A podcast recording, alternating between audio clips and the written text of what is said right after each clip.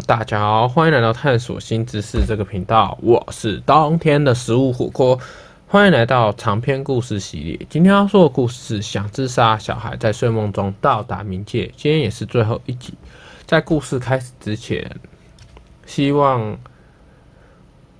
故事如果是小孩收听，由父母陪同小孩收听；如果父母未陪同小孩收听，后果自行负责。以上故事纯属虚构，故事即将开始。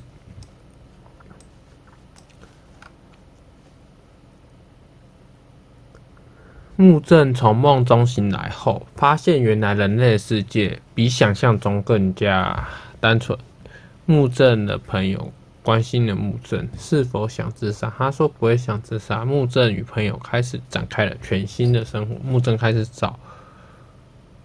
寻个人的兴趣，培养才能。至于读书，朋友就尽可能帮助他学习。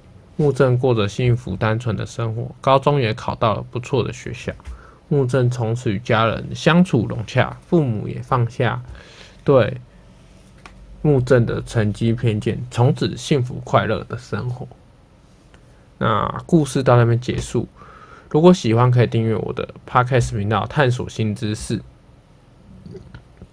那关键是可以打“探索新知识火锅”，探索新知识跟原创故事火锅就可以搜索到我的频道。